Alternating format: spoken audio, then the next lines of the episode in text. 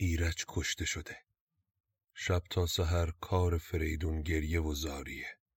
تا اینکه روزی در شبستان ایرج فریدون ماها فرید زن ایرج رو باردار می‌بینه.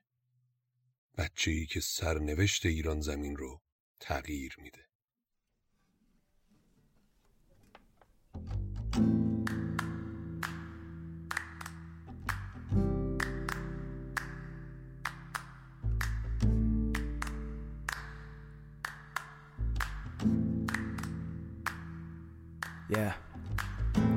اگه حالت گرفته است چشات پف کرده و خسته است. پاشو چای دم کن کیک تو فرن بشین و گوش کن به داستان و فن.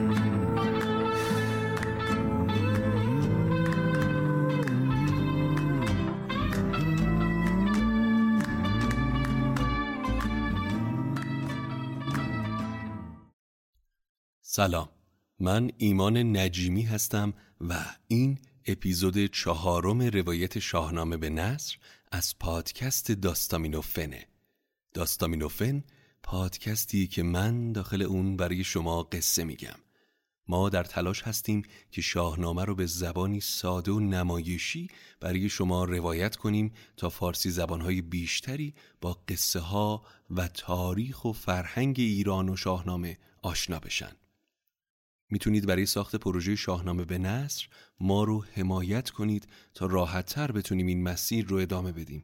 اگر خارج از کشور هستید از طریق پیپال و ارز دیجیتال و اگر هم داخل هستید راه های مطمئن مختلفی هست که همشون رو در لینکی که در توضیحات هر اپیزود هست می‌گذاریم. تحت عنوان حمایت از شاهنامه به نصر روش کلیک کنید و وارد صفحه حمایت وبسایت ما بشید.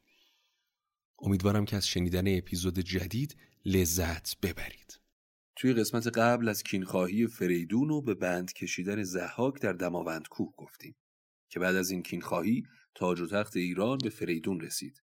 فریدون هم از ارنواز و شهرناز صاحب فرزند شد. سه پسر به اسمهای سلم و تور و ایرج. ایرج از یک مادر و سلم و تور از یک مادر دیگه. بعد هم پادشاهی رو بین پسرها تقسیم کرد. اما سلم و تور از اینکه ایران به ایرج رسیده بود رشک و حسد بردن و برادر کوچکتر رو کشتن. خب برگردیم سر ماجرای فریدون که پسر رو فرستاده بود که با دو برادر دیگه رایزنی کنه. فریدون از زمانی که ایرج رفته بود چشم به راه پسر بود و تخت شاهونهی برای ایرج آماده کرده بود. دستور داده بود تا کل ایران رو آراسته کنند. خودش هم بر اسب نشسته و زودتر به استقبال پسر رفت. از دور بیابانگردی تیر از راه رسید. از بین گرد و قباری که هوا رو پر کرده بود گروهی سوار گریان و با درد در حالی که تابوت زرینی به دوش داشتن پیش می اومدن.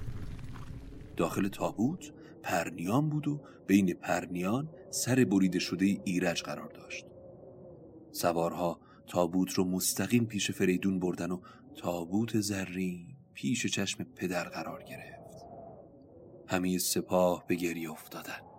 فریدون از اسب به زمین افتاد و همه سپاه خاک بر سرشون میریختن.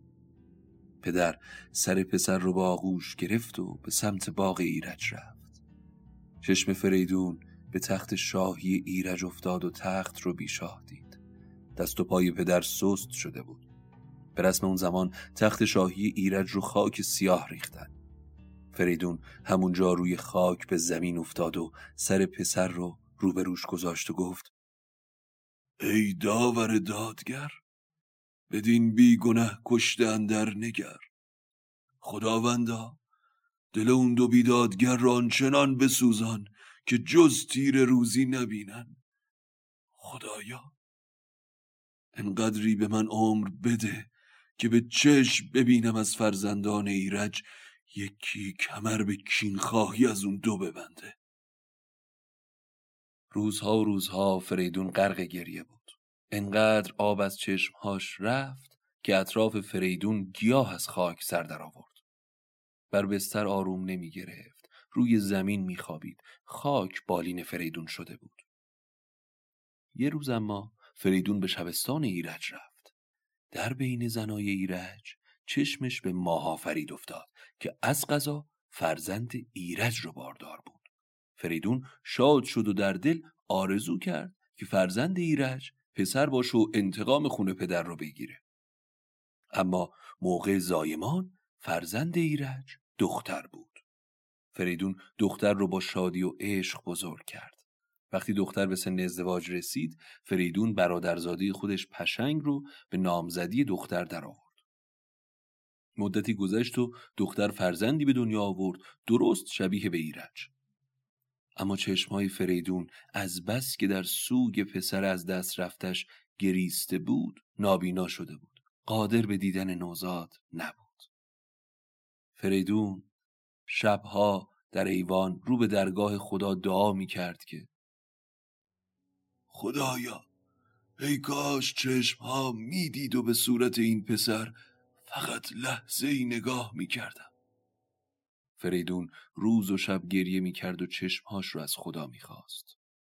روزها گذشت تا روزی زبس که از جهان آفرین کرد یاد ببخشید و دیده بدو باز داد فریدون چو روشن جهان را بدید به چهره نامد سبک بنگرید. چون این گفت که از پاک مام و پدر یکی شاخ شایسته آمد ببر می روشن آمد ز پرمای جام. مران چهر دارد منو چهر نام. به فرمان خدا و به پاس نیکویی های فریدون دو چشمش بار دیگه بینا شده بودند. و وقتی زیبایی کودک متولد شده رو دید اسم اون رو منوچهر گذاشت و به رسم زمان به اون آین جنگ و کشورداری رو یاد داد. منوچهر اون قدری بزرگ شد که می‌تونست کینخواه ایرج باشه. به فرمان فریدون تمامی سرداران پیش منوچهر اومدن. قارن کاویان یا همون پسر کاوه آهنگر همرزم فریدون بود برای به بند کشیدن زحاک. گرشاست سام نریمان کشواد زرین کلاه همه با اون دست یاری دادن تا انتقام ایرج رو بگیرن.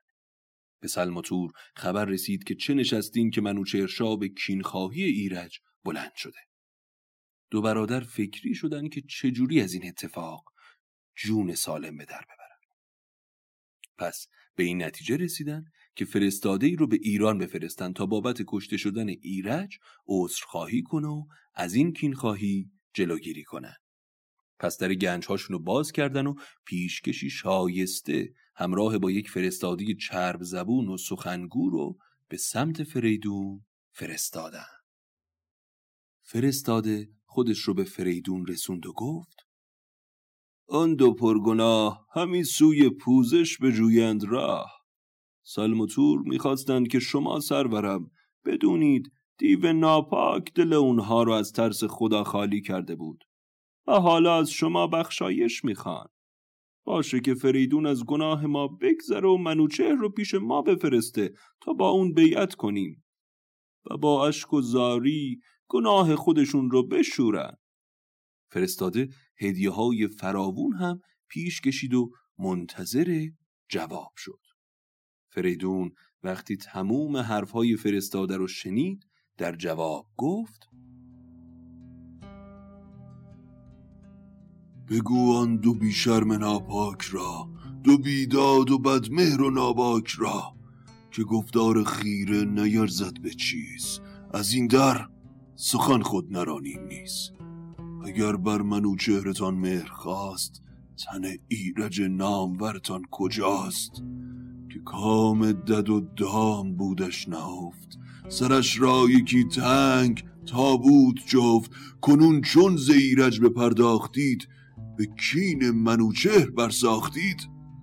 نبینید رویش مگر با سپاه. ز بر سر نهاد کلاه. ابا گرز و با کاویانی درفش. زمین کرده از سم اسپان بنفش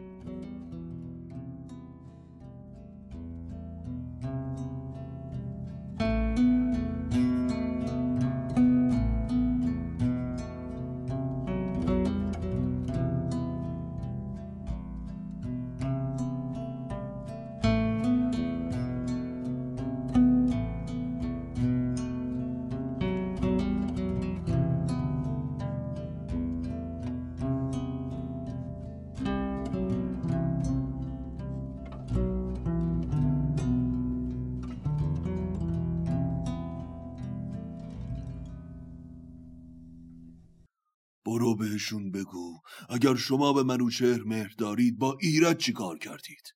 امروز هم به خون منوچهر تشنه و با اون هم همون کار رو می‌کنین منوچهر رو فقط روزی می‌بینین که سپاهش تموم دشت رو گرفته باشه. زیر اختر کاویان با گرز و کلاه پولادین قارن کاویان در جلو سپاه و پهلوونای ایران در کنارشون. برو بهشون بگو. اون درختی که با کین ایرج کاشتید حالا به بار نشسته و منوچهر به کین پدرش کمر بسته. سام نریمان و گرشاسب با سپاهی به وسعت کوه به دیدار شما میان. اگر آمرزشی می‌خواین از خدا طلب کنین. مکافات بدی توی هر دو جهان گریبانگیر آدمه. و اما این هدایایی که فرستادین تا قبول کنم و خون پسرم و زیر پا بگذارم. نه من دیگه پیر شدم و جون فرزندم رو به زر نمیفروشم.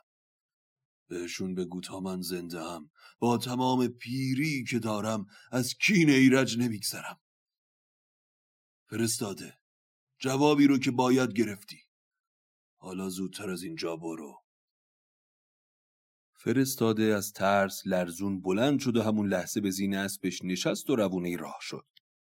خیلی خوب. اگه یادتون باشه از کاوی آهنگر گفتیم که همراه فریدون زحاک رو به بند کشیده بودن اما این کاوی آهنگر دلیر پسری داشت پرهنر و رزم دیده به اسم قارن یا قارن که به جای پدر همیشه دست راست فریدون قرار می گرفت. گرشاس به پهلوون هم که کلید گنج های فریدون رو داشت در چپ روی صندلی میشست. نریمان و سام پهلوان بزرگ هم اون زمان کنارشون روی پا می ایستادن. هزار غلام چینی دور تا دور سمت چپ گرشاسب صف کشیده بودند. گرز منوچهر هم که متعلق به فریدون بود با 600 من وزن در کناری نزدیک منوچهر بود. توی چنین حالتی بود که فرستادی سلموتور رو بیرون کردن. بعد از رفتن فرستاده منوچهر به فریدون گفت من سوگند می‌خورم و این کمر رو به روی زره گره می‌زنم و عهد می‌کنم تا روزی که انتقام ایرج رو نگرفتم اون رو باز نکنم. فردای اون روز به دستور فریدون اختر کاویان رو بردن به سمت صحرا. وقتی اختر کاویان استوار شد گروه گروه از هر سمت سپاه به سمت دشت اومد. زمان خیلی زیادی نگذشت که یه سپاه بزرگ آمادی جنگ با سلم و تور شد. سپاه ایران به سمت سرزمین تور رفتن. خبر به تور رسید که سپاه بزرگی از ایران به اینجا رسیده. تور از قبل سپاه را آماده کرده بود و به استقبال جنگ با سپاه ایران رفت. وقتی دو سپاه روبروی هم قرار گرفتند شیروی پهلوان از سپاه تور برابر لشکر منوچهر قرار گرفت. قارن کاوه با شمشیر کشیده به سمت شیرو حمله کرد. شیرو نیزی سختی رو به کمر قارن کوبید که دل قارن از درد به هم پیچید. سام سپه بود که دید قارن میون میدون به مشکل خورده سری خودش رو به وسط میدون رسوند. شیرو همون نداد و با گرز آنچنان به سپر سام زد که کلاه خود و سرش شکست. هر دو سپاه از دو طرف وقتی این رو دیدن آماده جنگ گروهی شدن. اما شیرو خودش رو به منوچه رسوند و فریاد زد که آی پهلوونا از میون شما فقط گرشاس تا به میدون منو داره. اینو بدونین که توی ایران و توران هیچ کسی همتای من نیست. گرشاس بم تا به جنگ منو نداره چون من فقط اینو برای دلخوشی شما گفتم. وقتی گرشاس این حرفا رو شنید فریاد زد. آی خیر سر تو یه روباه مکار هیلگر بیشتر نیستی. من که زور و مردونگی داخل تو نمی‌بینم. باش تا بیام سراغت. شیرو هم در جواب گفت. شیرو منم. سر ژند پیلان زتن برکنم. گرشاسب هی به اسب زد و به سمت شیرو حمله کرد. گرشاسب وقتی کلاه خود شیرو رو دید به خنده افتاد. شیرو گفت هی پهلوان توی جنگ با پهلوانا خنده جایز نیست. گرشاسب همینجور که خنده به لب داشت گفت آخه چجوری نخندم؟ آخه با تو باید بجنگم؟ چگونه نخندم به دشت نبرد؟ که پیشم تو آی و جنگ آوری. وقتی دو پهلوون شروع به لاف زدن کردن و این لاف زدن رو بالا گرفت گرشاسب دست به زین برد و گرزش رو بیرون کشید و به سر شیرو کرد سپاهیان توران به سمت ایران حمله کردن و دو سپاه تا شب شمشیر زدن و جنگیدن. سپاه ایران در جنگ اول پیروز از جنگ برگشت. سلم و تور غمگین و شکست خورده به چادرهاشون برگشتن و گفتن اگه فردا هم جنگ به این شکل پیش بره قطعا ما شکست می‌خوریم. با مشورت بسیار تصمیم گرفتن تا شبونه به منوچهر و سپاهش شبیخون بزنن. وقتی شب رسید سیاهی تمام کوه و صحرا رو فرا گرفته. بود صدای خنده و گپ زدن سربازا دور تا دور آتیش بلند شد. تورم دیگه آماده شبیخون شده بود. هنوز حرکت نکرده بودن که جاسوسا به منوچهر خبر دادن که امشب سلم و تور شبیخون می‌زنن. طلایه ها دوان پیش منوچهر رفتن و خبر شبیخون سلم و تور رو بهش دادن. منوچهر سپاه رو به قارن داد و خودش با سی هزار از سپاهیانش به کمین نشست. شب از نیمه گذشته بود. ماه تمام دشت رو روشن کرده بود. که تور با صد هزار سپاهی به سمت منوچهر حرکت کرد. اما وقتی به سپاه منوچهر رسید قارن کاور رو به همراه سپاه ایران تمام قد آمادی جنگ دید. پس ناچار به جنگ شدن. وقتی سپاه تور با سپاه ایران کاملا درگیر شد منوچهر با سی هزار جنگجوی تازه نفس از کمینگاهش بیرون اومد و راه برگشت سپاه تور رو سد کرد. جنگ به سود تور پیش نرفت.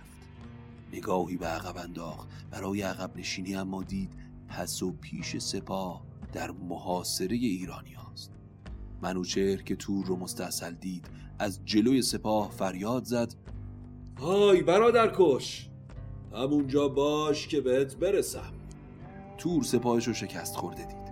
از فریاد خونخواهی منوچهر به خودش لرزید و با سرعت افسار اسب رو گرفت و تمام تلاشش رو کرد تا فرار کنه. اما منوچهر هی به اسبش زد و عقب تور حرکت کرد. تا به نزدیک تور رسید. نیزه رو از زین اسب آزاد کرد و به سمت تور پرتاب کرد. نیزه از میون تور گذشت و شمشیر از دست تور افتاد. اسب تور از حرکت ایستاد و منوچهر به تور رسید و با یک دست تور رو زمین زد. خودشم از اسب پایین اومد و سر تور رو همون لحظه برید. فلک را ندانم چه دارد گمان که ندهد کسی را به جانش امان. کسی را اگر سالها پرورد در او جز به خوبی دمی ننگرد. ز تختن درآرد نشاند به خاک. از این کار نی ترس دارد نباک به مهرش مداره برادر امید اگرچه دهد بیکرانت نوید. منوچهر که سر تور رو در دست گرفته بود به سمت سپاهش اومد و همون وقت به فریدون نامه نوشت و سر تور رو همراه با اون برای پدر فرستاد. هنوز یه روز نگذشته بود که به سلم خبر دادن که تور به دست منوچهر کشته شده. پس از مویه و زاری و فکر زیاد به این نتیجه رسید که با سپاه منوچهر روبرو نشه. از یه سمت دیگه قارن سپهبد منوچهر دژ الانان رو گرفت و راه برگشت سلم رو بست. وقتی خبر پیروزی منوچهر همه جا پخش شد سلم دوباره سعی کرد سپاه جمع کنه. با تلاش سلم دشمنای فریدون از هر جایی سر برآوردن. اولین اونا کاکوی نبیره زحاک بود که به یاری سلم اومد. اما به دست منوچهر کشته شد. سلم که کشته شدن کاکوی رو دید به سمت قلعه فرار کرد. اما منوچهر که اهل فرار و عقب نشینی نبود با سرعت خودشو به سلم رسوند و سلم رو کشت. فردای اون روز سر سلم رو همراه نامه‌ای برای فریدون فرستاد و منوچهر به همراه سپاه به سمت ایران شهر روانه شد. سپاه منوچهر از دریای گیلان به سمت ساری رسید. به فریدون خبر دادند که سپاه منوچهر نزدیکه. فریدون پیر پیاده به استقبال منوچهر اومد و مردم گیل به دنبال فریدون منوچهر رو پذیرا شدن چشم منوچهر که به فریدون افتاد دستور داد که سپاه به صف بشن. خودش از اسب پیاده شد و به پیش فریدون رفت و زمین رو بوسید و همراه هم به سمت ایوان فریدون رفتن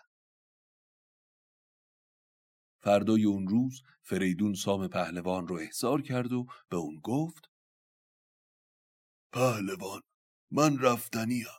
روزگار من به سر رسیده ایران از آن آیندگانه. منوچهر رو به تو میسپارم. می‌خوام توی هر کاری یار و یاور منوچهر باشی.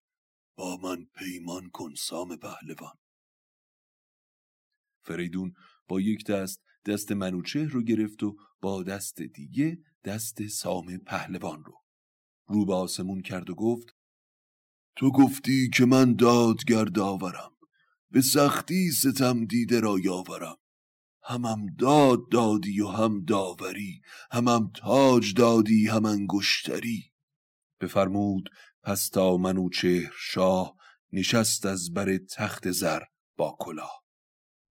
خدایا هرچه من خواستم به من دادی هرچه گفتم برآورده کردی. من از این بیشتر نمی‌خوام در این زمین تنگ بمونم. روانم آزاد کن تا به سمت تو سرزمین مینوی پرواز کنم. ده روز از مهر ماه مونده بود که فریدون منوچهر رو به تخت شاهی نشد و با دست خودش تاج رو به سر منوچهر گذاشت و از تاج و تخت کنار گیری کرد. اما فریدون هر زمان که به یاد سفرزند از دست رفتش میافتاد زار گریه می‌کرد و می‌گفت همه کام دل دادیم ای خدای مرا بر کنون سوی دیگر سرای. فریدون شد و نام از او ماند باز برآمد بر این روزگار دراز. منوچهر بنها تاج کیان به زنار خونین ببستش میان. برای شاهان یکی دخمه کرد چه از زر سرخ و چه از ورد. نهادند زیرندرش تخت آج بیاویختند از بر آج تاج.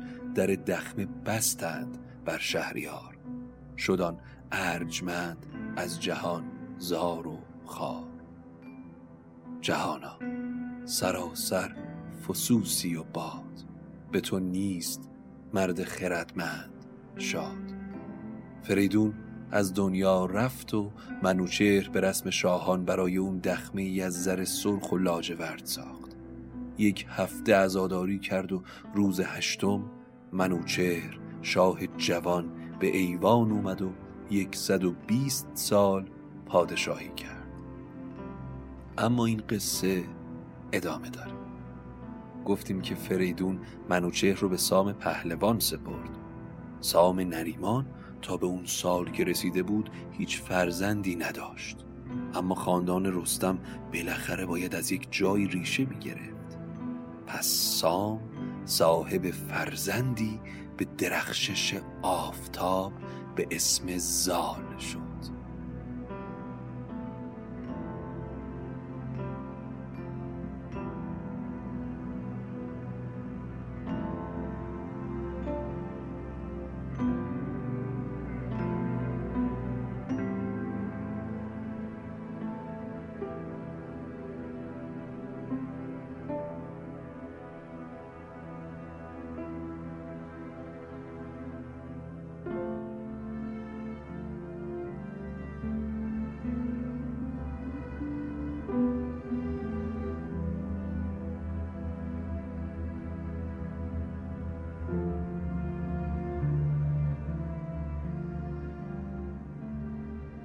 پس قسمت بعدی رو از دست ندین که ماجرای به دنیا اومدن زال و قصه های سیمرغ رو دنبال کنیم.